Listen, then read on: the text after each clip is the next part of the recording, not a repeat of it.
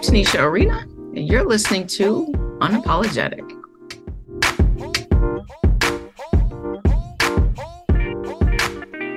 I think there is so much complexity, and it's a space that we tread lightly in because the repercussions.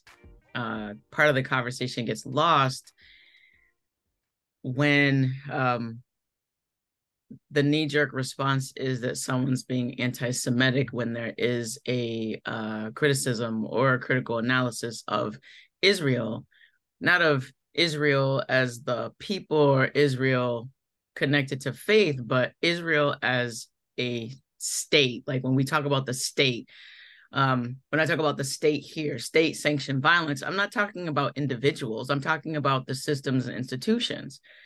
I think what winds up happening, because even in your religious space and the things that you're connected to, they're still entrenched with the white supremacy, that culture of dominance and superiority.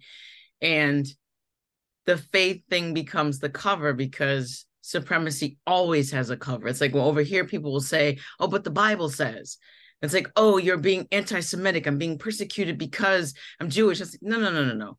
It's connected to the state, the state sanctioned violence. Like, I'm not cool with that for anybody.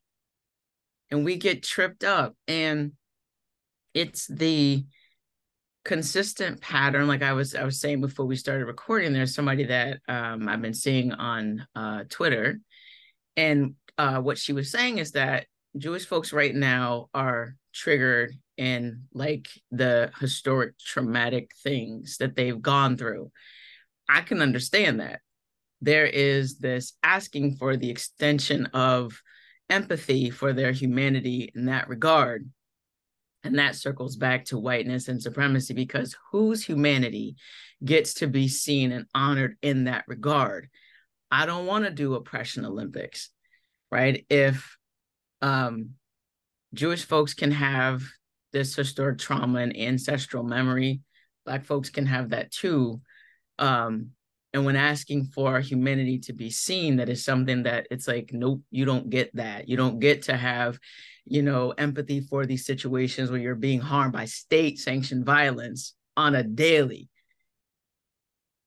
I think what happens in whiteness too, when you experience an oppression and one of the identities that you hold because you are uh, never just one thing we're intersectional people you can have an oppression be oppressed and also be oppressive you can become an oppressor that's not okay because you cannot get rid of oppression by being oppressive and that then brings us to the space of how do you have reconciliation? How do you have justice? How do you have peace? You can't have justice without truth. Then that will circle us back to history. How did the state of Israel come to exist?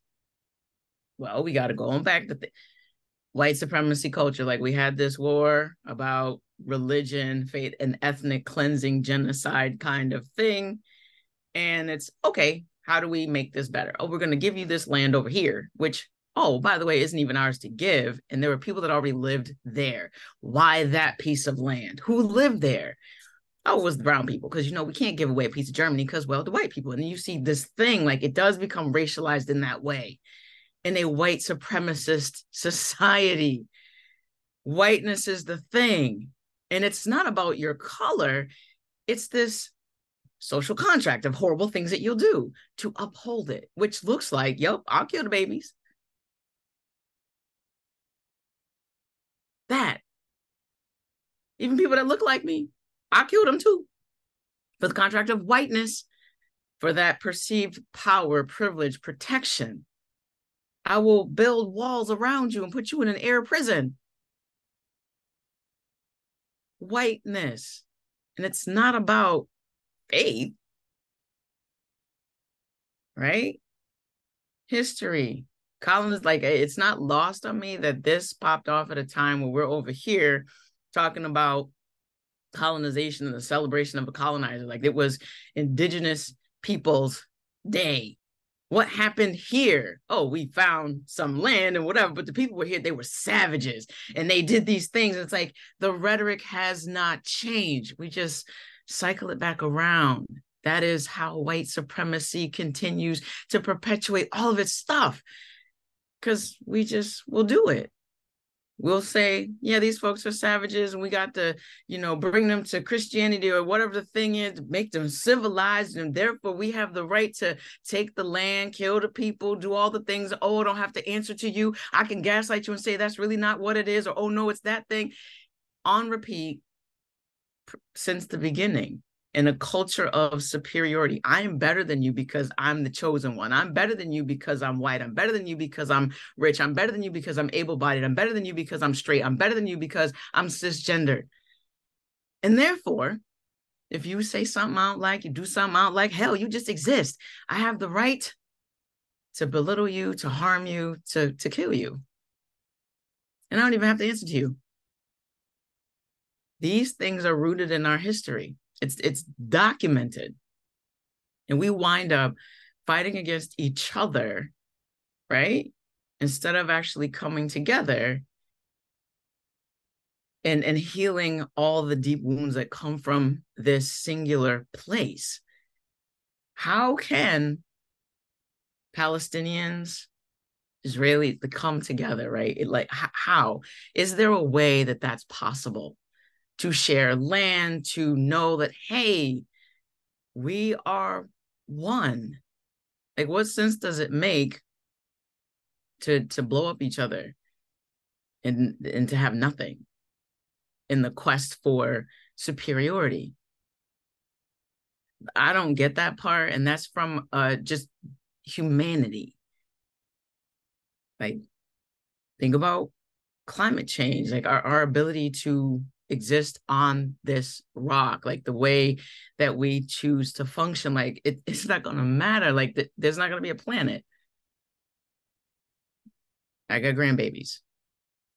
This can't be what they inherit like will there be something for them to inherit? Will this land be hospitable? I don't want to see anybody's babies die. Like these are people's kids Palestinians, Jew, Jew, like, but state sanctioned violence, this way of being is harming all of us. We can't even hold each other in that collective pain. And we have all experienced it and will continue to experience it unless we eradicate this space of dominance and superiority, this supremacy culture, all of the things that it asks of us to do. I will destroy you in the name of being superior. Even if someone has tried to destroy me under the guise of being superior, you can be oppressed and be an oppressor, and also trying to dismantle oppressive systems at the same time on the same day. How do we reckon that? How, how do we reconcile that and not demonize someone for having a critique of state sanctioned violence. That's the thing here like if you criticize this country you're you're not patriotic. And james baldwin said like i love this country. I have the right to criticize her because i expect her to be better. We have the right to critique right? Let america be america again. Langston hughes like can we can we do that? Right? That's that's our United States stuff here, but again, colonized nations, right? I live in a colonized nation. Palestine, this little strip, colonized. That that's what that is. It started out that way from a war. Hey, we're gonna take this, we're gonna do this, displace people, right? Under resource the community. And this is the thing under resourced communities create the conditions that are ripe for violence here and abroad people don't have their most basic needs. And violence does not solve the problems that violence creates. And at the same time, what do you do under those extreme conditions? And this is not because someone is Jewish.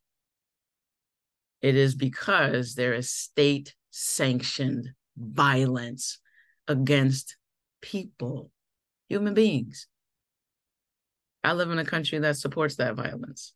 It was part of the creation of the state of Israel, the state.